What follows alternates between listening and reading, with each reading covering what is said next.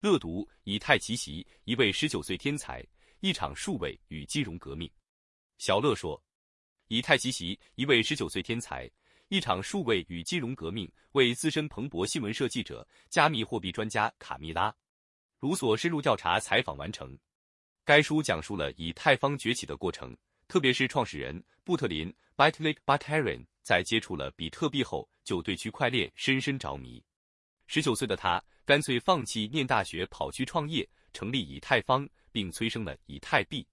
读过此书，可以知道这些电脑技客们怀揣着改变世界的梦想，希望借由去中心化的区块链以太坊的创立，使得更多的人蒙受其益。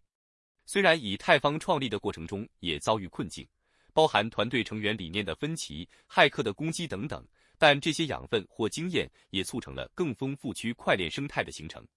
从了解以太坊崛起的角度，我个人认为作者以类似说故事的方式来呈现这一段历程，读起来让人欲罢不能。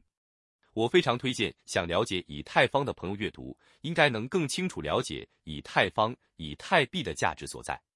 比较可惜的是，书中如果能附上当时作者与以太坊成员的访谈实录，从不同人物的视角来梳理以太坊创建的风貌，我想精彩度应该可以更引人入胜。本书中文版出版时间为二零二一年十月，当时的以太币甚至逼近历史高点，到了十一月就来到了四千六百三十美元的高位。不过，接下来的二零二二年，以太币经历了空头的洗礼，一度跌至一千零七十一美元，跌幅达到八成以上。进入二零二三年，以太坊与以太币会有怎样的创新与表现？我想这就留待你我继续见证下去。